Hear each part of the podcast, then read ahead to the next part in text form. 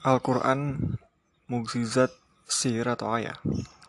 Sekalipun lama bersilang mendapat tentang apa saja mukjizat yang dimiliki Nabi Muhammad, mereka sepakat bahwa Al-Quran adalah mukjizat Muhammad. Akan tapi, apakah penyebutan Al-Quran sebagai suatu mukjizat itu tepat? Kita akan coba bahas bagaimana ulama membahas kemujizatan Al-Quran ini dengan segala silang pendapatnya.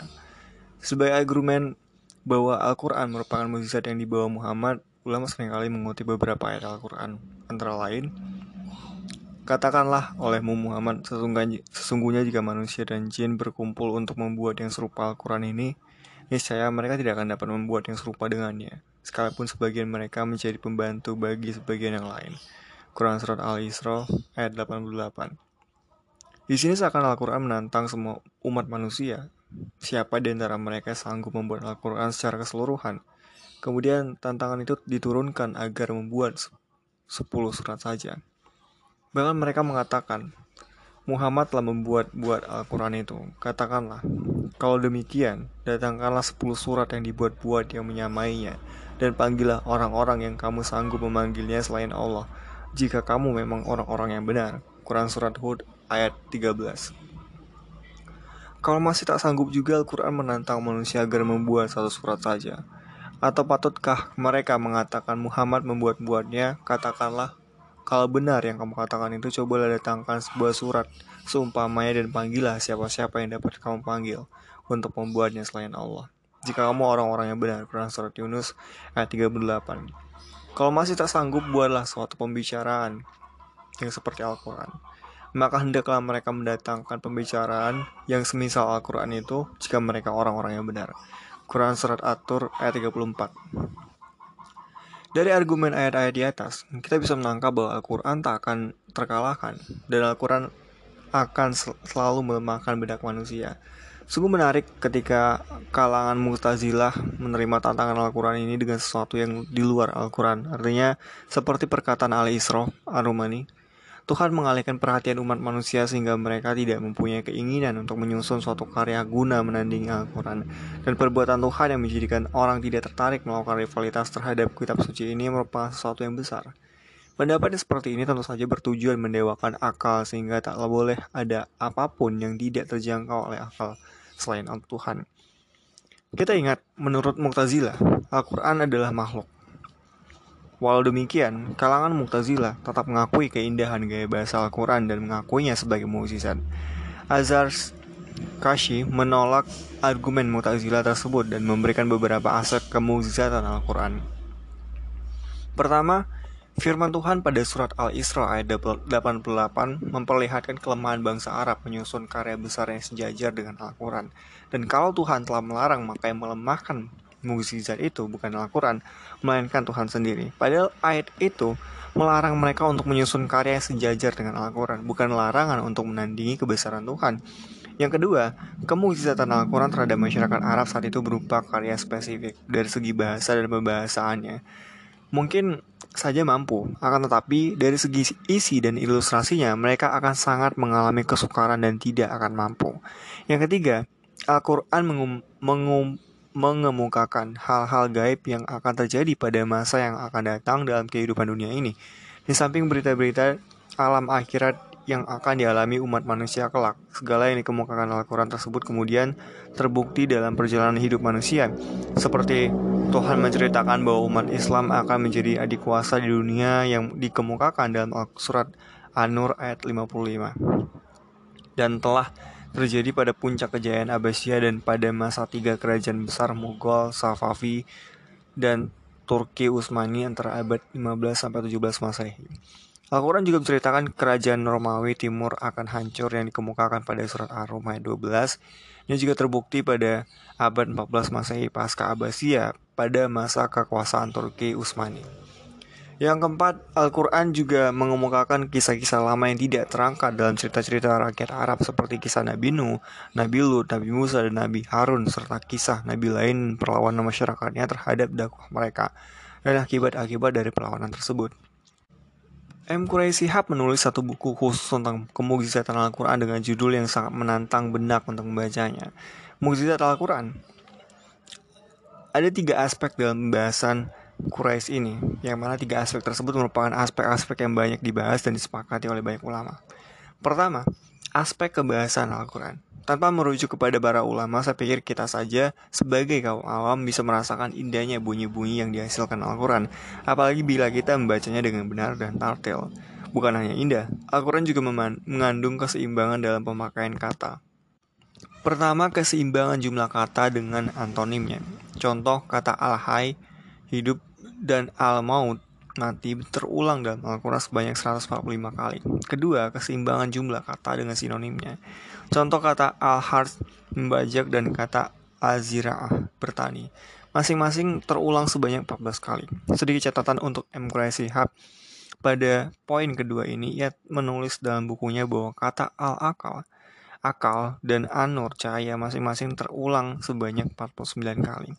Hemat saya, contoh yang ditawarkan Quraisy tersebut keliru dan tidak benar. Sebab dalam Al-Quran tidak kita tak akan menemukan kata al-akal dalam bentuk kata benda. Yang ada adalah semisal yakilun dan nakilun dalam bentuk kata kerja.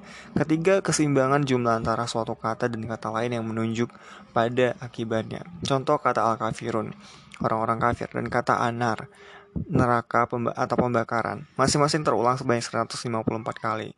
Keempat, keseimbangan antara jumlah kata dan kata penyebabnya. Contoh kata al-asroh, tawanan dengan kata al-harb, perang. Masing-masing terulang sebanyak enam kali. Kelima, selain keseimbangan yang empat tadi, terdapat keseimbangan lain yang bersifat khusus. Contoh kata yaum, hari, dalam bentuk tunggal terulang sebanyak 365 kali.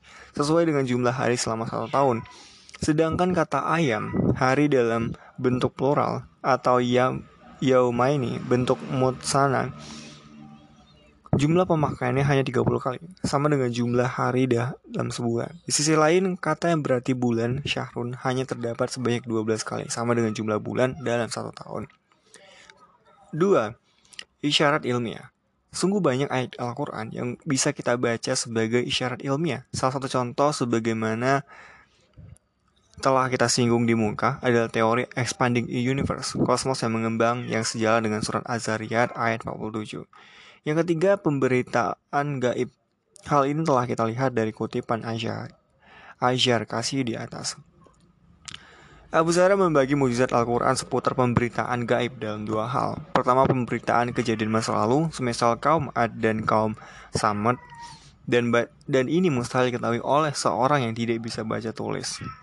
Kedua, pemberitaan akan kejadian yang akan datang semisal surat Ar-Rum ayat 1 sampai 5 atau surat Al-Anfal ayat 5. Sekarang kita kembalikan ke pembahasan utama. Mari kita bertanya, apakah benar tiga aspek di atas merupakan mukjizat Al-Qur'an? Hemat saya ketika kita menelaah Al-Quran tanpa sadar kita sering terjebak pada satu konsep bikinan ulama. Sebagai contoh, konsep konsep mukjizat yang sedang kita bicarakan ini. Mari kita kembali ke melihat empat ayat di atas tentang tantangan Al-Quran. Kalangan Mu'tazilah berpendapat bahwa Tuhan telah mengunci kemampuan manusia supaya tidak bisa membuat yang semisal Al-Quran. Kalangan Ahlul Sunnah berpendapat bahwa Al-Quran adalah mukjizat karena manusia benar-benar tak akan mampu membuat yang semisal Al-Quran.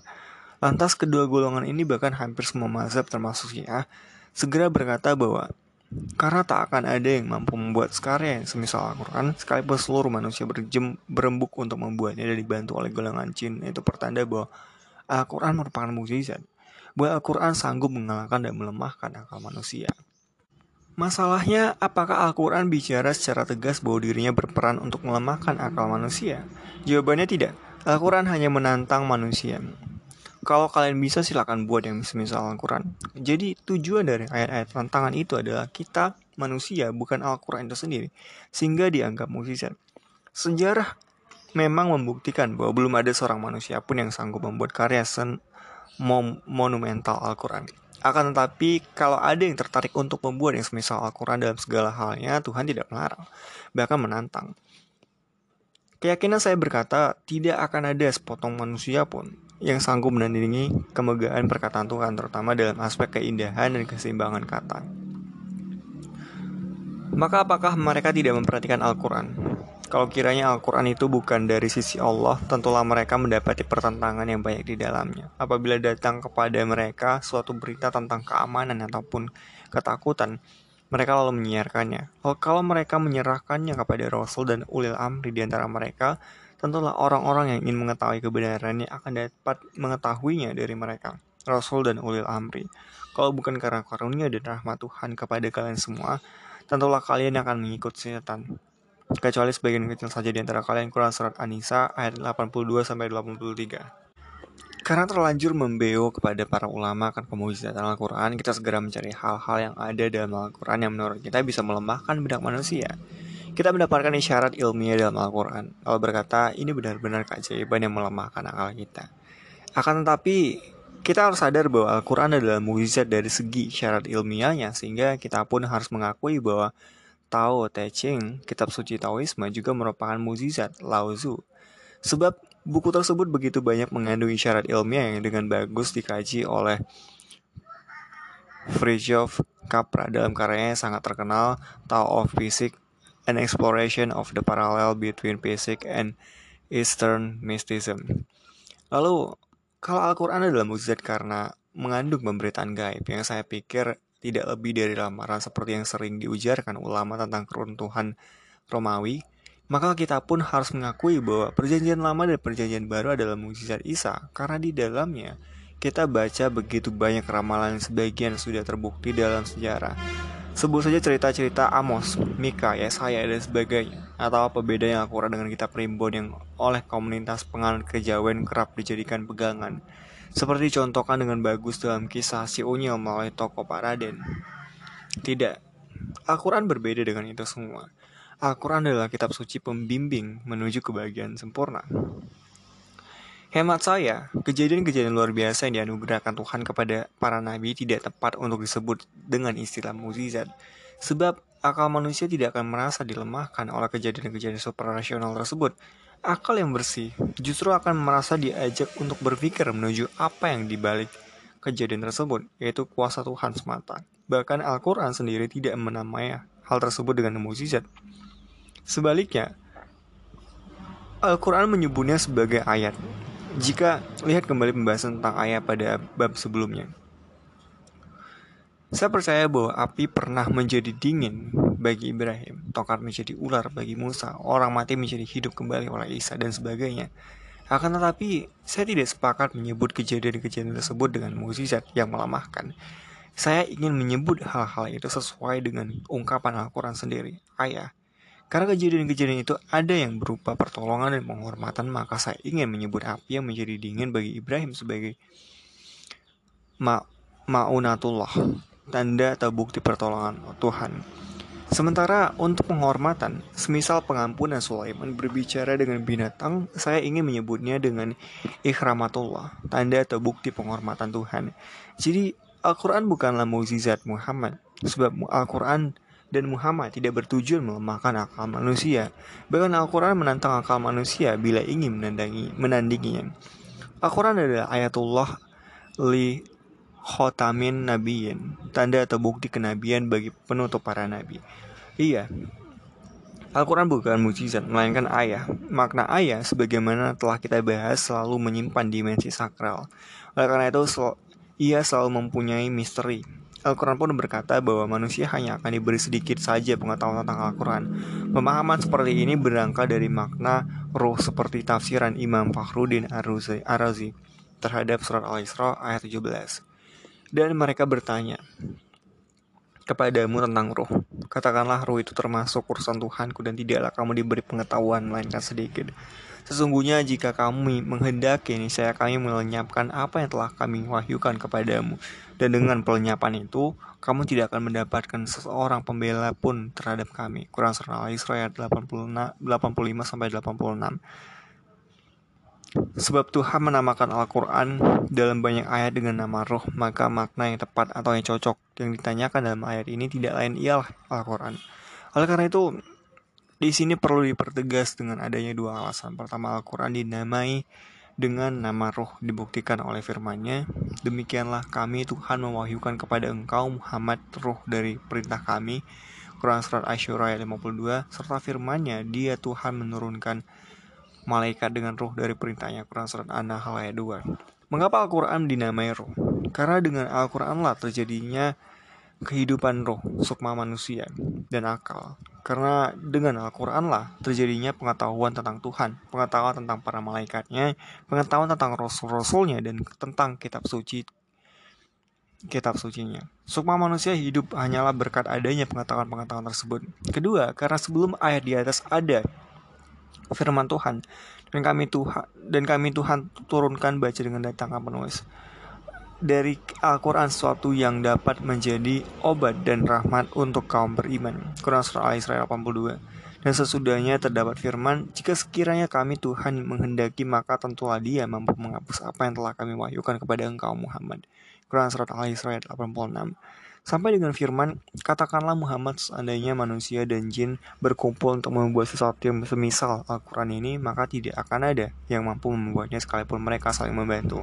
Quran Surat Al-Isra ayat 88 Jadi, karena sebelum firman tentang ruh ini dan sesudahnya berbicara tentang Al-Quran, maka pastilah bahwa yang dimaksud dengan roh tersebut adalah Al-Quran. Sehingga kata-kata Al-Quran itu saling bersesuaian dan runut runtut. Yang demikian karena Orang-orang merasa takjub dan kagum terhadap Al-Quran dan bertanya, apakah Al-Quran termasuk jenis syair, puisi atau jenis mantra perdukunan yang demikian yang kemudian dijawab Tuhan ke bahwa Al-Quran itu bukanlah perkataan manusia, melainkan perkataan firman perkataan yang maksudnya firman yang lahir dengan perintah Tuhan dan wahyunya serta diturunkannya kepada Muhammad SAW. Oleh karena itu, difirmankanlah katakanlah Muhammad roh Al-Quran itu sebagian dari urusan Tuhan. Sebenarnya inilah titik penting yang ingin saya utarakan. Kekeliruan mendasar dari konsep mukjizat yang melemahkan benak adalah sering kali konsep itu dipakai untuk menghantam rasionalitas, sebagaimana dilakukan oleh Al-Ghazali dalam Tahafud al-Falasifah. Saya melihat karena konsep mujizat inilah kita sebagai umat Islam sering kali menghantam rasionalitas atau dalam tanda kutip filsafat. Akibatnya sikap yang muncul adalah gampang menyerah dalam berpikir dan tidak mau memaksimalkan tafakur. Sejarah membuktikan karena kehebatan Al-Ghazali dan mengurai mujizat, kaum muslim sedikit banyak merasa takut untuk memaksimalkan pengembaraan rasionalitasnya dalam bertafakur. Implikasi nyata dari sikap seperti ini adalah ketertinggalan kaum muslim dalam dunia ilmu. Padahal, sekali lagi, Al-Quran maupun agama Islam tidak pernah sekalipun menghantam atau menjegal rasionalitas yang telah dan harus dipunyai kaum muslim. Bahkan begitu banyak ayat yang menganjurkan untuk tafakur bertebaran di dalam Al-Quran. Lagi pula, kalau kita bandingkan intensitas pembicaraan Al-Quran tentang kejadian luar biasa dengan kejadian yang alamiah semata, sungguh sangat banyak yang kedua ketimbang yang pertama. Artinya, Cerita tentang mujizat sebenarnya hanya segelintir dari ayat Al-Quran saja.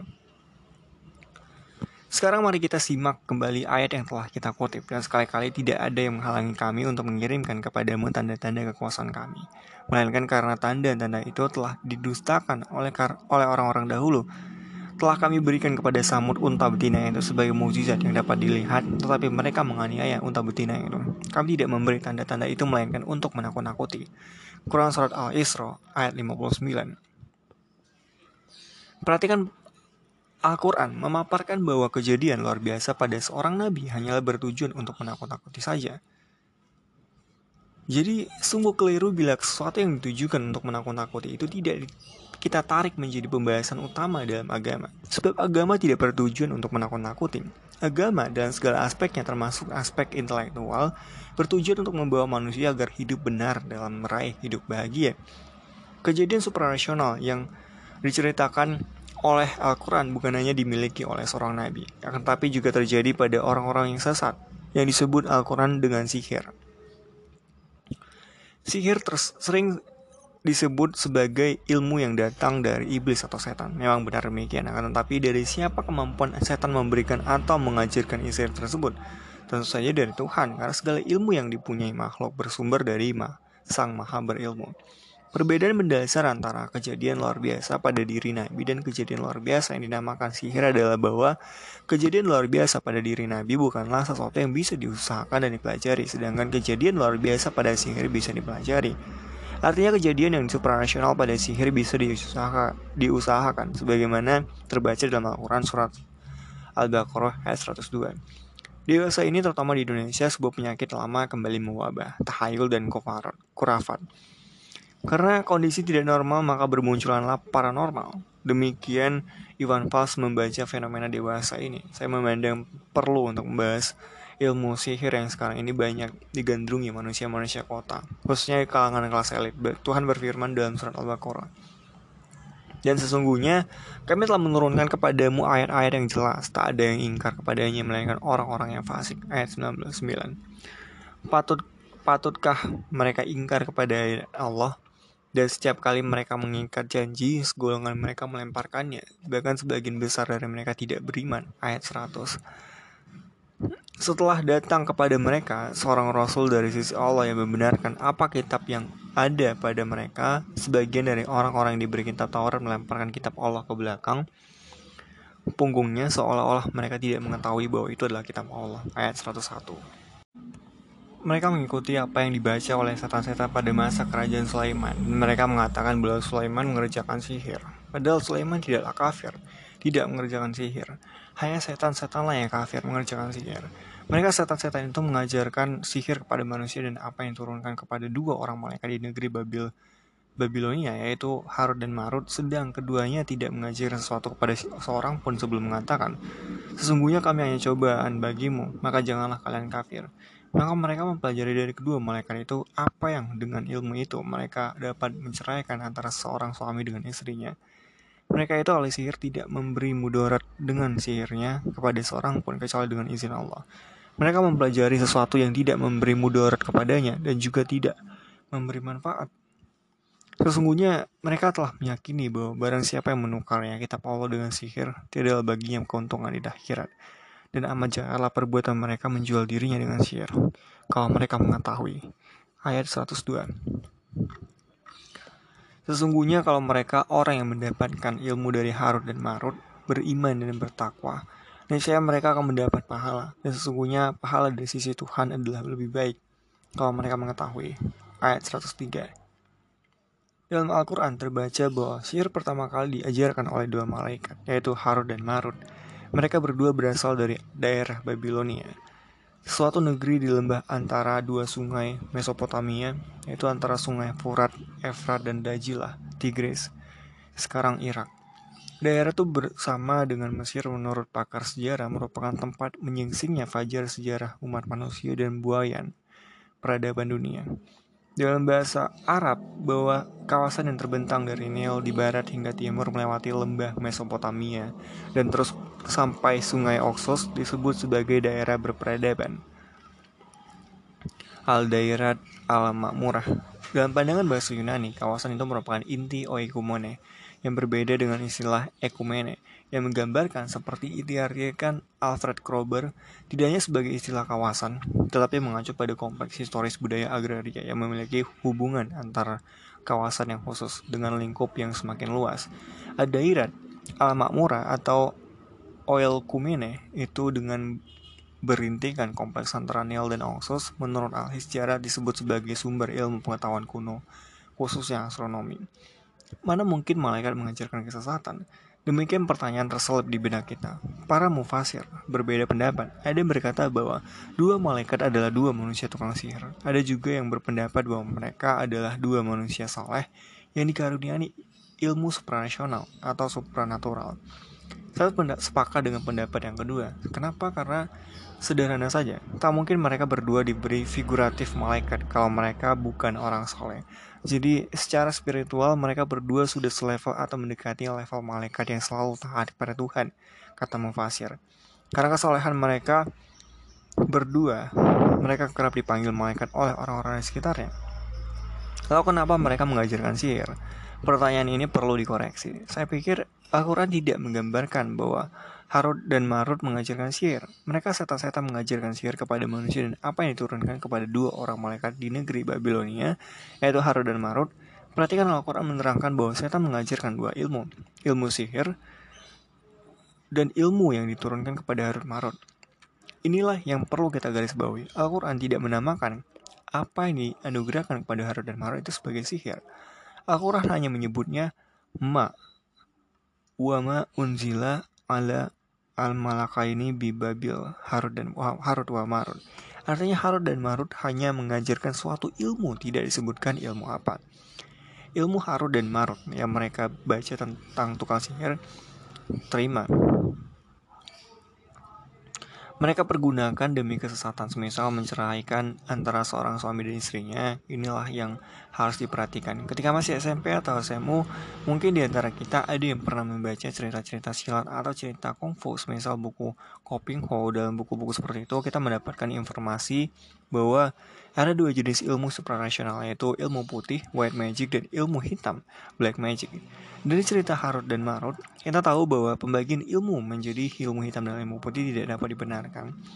Harut dan Marut adalah orang soleh, mengingat ketika mereka hendak mengajarkan ilmunya, mereka berkata terlebih dahulu, sesungguhnya kami hanya fitnah, cobaan bagimu.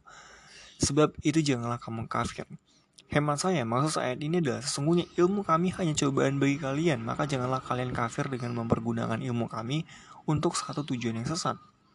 Jadi, Sekalipun ilmu yang dimiliki Harut dan Marut bisa dibenarkan oleh agama, ilmu tersebut memiliki kecenderungan yang besar untuk menjadi fitnah. Knowledge is ended a trial or temptation. If we know is dangerous, if God has endowed us with free will, we must be free to choose between the benefit and the danger. Ilmu adalah cobaan dan godaan. Kalau kita diberi peringatan, kita tahu bahayanya. Jika Tuhan menganugerahi kita dengan kebebasan kehendak, kita harus bebas untuk memilih antara yang berguna dan tidak berguna. Demikian Abdullah Yusuf Ali berkata mengomentari ayat ini. Pada bulannya, saya memang tidak percaya terhadap keberadaan ilmu-ilmu yang ada di Indonesia terkenal dengan sebutan ilmu putih dan ilmu hitam yang superasional itu. Apalagi ketika saya mengaji di pesantren Sukadieng, Suka Hideng, guru kami, kayak Haji Syihabuddin Muhsin almarhum begitu rapat menutup celah agar santri tidak sekali-kali mempelajari ilmu-ilmu yang demikian namun begitu kemudian saya merasa bahwa sikap saya tidak memiliki dasar yang kuat sebab ilmu-ilmu seperti itu memang ada satu kekeliruan bila kita menutup mata bahwa ilmu supranasional itu tak pernah ada bahkan realitas realitas mengatakan bahwa ilmu supranasional juga diminati oleh sebagian ulama mereka pun menulis beberapa kitab semisal Al-Aufaq karya Al-Ghazali atau Syamsi Al-Ma'rif Ma'arif karya Ahmad Ibnu Ali Al-Buni. Sekalipun demikian, saya mengingat saya mengingatkan bahwa ilmu supranasional lebih cenderung menimbulkan fitnah daripada malaikat daripada manfaat. Jadi sebaiknya jangan didekati, apalagi dipelajari. Dalam hal ini saya punya sedikit pegangan Tuhan telah menyuruh semua makhluk untuk sujud kepada Adam. Karena apa? Karena Tuhan mengaruniakan ilmu rasional kepada Adam. Jadi ketika kita mempelajari ilmu suprarasional, sama saja dengan menghina diri sendiri. Sama saja dengan merendahkan derajat kita sebagai manusia yang telah dianugerahi Tuhan dengan rasionalitas. Apalagi ada satu hadis mengatakan bahwa seorang perempuan tukang sihir datang kepada Aisyah untuk berobat. Namun jawab Aisyah, seperempuan itu tak punya celah untuk untuk tobat. Hadis ini lengkapnya seorang perempuan datang kepada Aisyah kemudian dia berkata, saya perempuan pandai sihir. Memungkinkah saya bertobat? Apa sihirmu? Tanya Aisyah. Saya datang ke tempat tinggal Harut dan Marut di Babel untuk mencari ilmu sihir. Keduanya berkata, Wahai amba Allah, jangan memilih siksa akhirat hanya demi kepentingan dunia. Saya menolak. Kemudian mereka berkata kepada aku, Pergilah, lalu kencingi abu ini. Saya pun pergi pulang. Akan tetapi, saya berpikir tidak akan mengencingi abu itu. Saya lagi datang kepada mereka, saya mengatakan bahwa saya telah mengencingi abu. Mereka berkata, apa yang kamu lihat ketika melakukannya? Saya jawab, saya tidak melihat apa pun. Mereka kemudian berkata kepada aku, terserah kepadamu, bertakwalah kepada Tuhan dan janganlah kamu melakukan itu. Tapi saya membangkang, saya pun melakukannya. Setelah itu, saya melihat penunggang kuda yang bertopeng besi keluar dari kemaluanku. Kemudian ia naik ke atas. Saya kemudian datang lagi kepada mereka untuk memberi tahu kejadian itu. Mereka berkata kepadaku, keimananmu telah keluar dari dirimu. Engkau telah jadi ahli sihir. Saya berkata apa? Mereka ber... Saya berkata apa? Mereka berkata, apa saja yang kamu pikirkan dan bayangkan pasti akan terjadi. Saya kemudian membayangkan biji gandrum Ternyata ada biji yang sudah tertanam. Kemudian saya pada saat itu pula keluar mayangnya. Kemudian saya berkata, jadilah tepung. Malah jadilah tepung dan kemudian menjadi roti. Apa pun yang saya inginkan pasti terjadi. Aisyah berkata, kamu tidak memiliki pintu tobat. Lihat tafsir Fahru Ar-Razi, jilid 1 halaman 112. Karena Harut dan Marut adalah manusia yang spiritualitasnya selevel atau mendekati malaikat, maka dapat dipastikan bahwa metode yang mereka pakai juga benar, dalam arti tidak melenceng dari tauhid. Kemudian, metode Harut dan Marut itu diajarkan kepada seorang yang tidak taat terhadap wasiat mereka berdua. Setelah si murid mendapatkan ilmu tersebut, ia menggunakannya untuk tujuan-tujuan yang sesat. Misalnya murid Harut dan Marut itu bernama Abagogo. Sesudah menerima ajaran Harut dan Marut, Abagogo menurunkan ilmunya kepada murid-murid sejak semula tujuannya sudah sesat. Abagogo dan para penerusnya yang punya tujuan saat ini kemudian dilirik oleh setan. Oleh karena itu, ilmu yang semula bersih dari kekufuran menjadi semakin jauh dan melenceng dari tauhid. Padahal kalau mereka orang yang mendapatkan ilmu dari Harut dan Marut, beriman bahwa ilmu yang mereka dapatkan itu hanya semata atas karunia Tuhan dan bertakwa dengan tidak mempergunakan ilmu itu untuk sesuatu yang sesat, tetapi dipergunakan demi ketentraman dan kesejahteraan umat manusia, ini saya mereka akan mendapat pahala dari Tuhan. Dan sesungguhnya bahasan dari sisi Tuhan adalah lebih baik ketimbang bahasan sepele, semisal uang dan kepuasan batin karena, karena akan dendam. Kalau saja mereka mengetahui bahwa ilmunya itu sungguh agung dan sangat berguna bagi kesejahteraan umat manusia, Al-Bayadawi mendefinisikan sihir dengan sesuatu yang keberhasilan dimintakan pertolongan dengan mendekati setan yang dengan sesuatu tersebut manusia tidak lagi bebas. Sihir tidak akan terjadi kecuali dari orang yang cocok dengan setan dalam hal kejahatan dan kebusukan jiwanya, sebab adanya kecocokan itu merupakan syarat terjadinya kerjasama dan saling membantu. Jadi tukang-tukang sihir zaman sekarang yang mempergunakan ilmunya demi kejahatan adalah orang-orang yang cocok dan sehat saati dengan setan. Mereka adalah cucu-cucu Abagogo, bukan murid-murid Harun dan Marun. Yang menarik, Ilmu sihir dan ilmu yang diajarkan Harut dan Marut ini oleh Al-Quran tidak disebut sebagai ayah. Tanda agung dari kekuasaan Tuhan. Padahal kedua ilmu tersebut sama suprarasional dengan mukjizat. Soalnya Al-Quran mengatakan bahwa Tuhan sebenarnya tidak menghendaki manusia mendekati dan memahami kemahakuasaannya dengan suprarasional. Karena semua itu tidak mendidik akal manusia untuk cerdas secara intelektual dan spiritual. Hemat saya, Isyarat Al-Quran ini merupakan isyarat tegas dan terang untuk menjelaskan bahwa ilmu-ilmu separasional seharusnya tidak menjadi perhatian yang utama manusia. Artinya, tidak perlu kita mempelajari hal-hal yang demikian, tidak perlu kita silau dan pukau dengan hal-hal yang separasional. Kembali ke pembahasan awal. Al-Quran bukanlah sihir, bukan pula mukjizat, melainkan ayatullah, tanda kebesaran Tuhan. Agar manusia tidak ragu akan kebenaran kebesaran Tuhan pada Al-Quran setelah surat pembuka Al-Fatihah, Tuhan secara lantang berfirman, Itulah Alkitab tidak ada keraguan di dalamnya, petunjuk bagi orang-orang yang bertakwa. Quran serta Al-Baqarah ayat 2. Ketika kita membuka Al-Quran, al mulai membacanya, kita langsung disugi ya ayat Tuhan di atas. Benak kita pun tersentak. Ayat ini berujar, itulah. Kata itu mengisyaratkan sesuatu yang jauh, sementara Al-Quran secara fisik begitu dekat dengan kita. Bagaimana ini? Para ulama menjawab kata itu dalam ayat ini adalah untuk mengagungkan Al-Quran. Li al-ta'adim. Art Artinya, sekalipun secara fisik Al-Quran berdekatan dengan tubuh kita sehingga pantas diungkapkan dengan kata ini, secara spiritual sungguh jauh derajat atau kesucian diri kita dengan kesucian Al-Quran. Kata itu juga merupakan suatu isyarat yang sangat jelas bahwa salah besar jika kita memaknai teks Al-Quran hanya secara harfiah teks semata. Sebab secara teks, Al-Quran berdekatan dengan diri kita. Justru yang jauh yang itu adalah batin Al-Quran, spirit Al-Quran. Kesucian Al-Quran lalu dipertegas dengan la raibah fitih fi.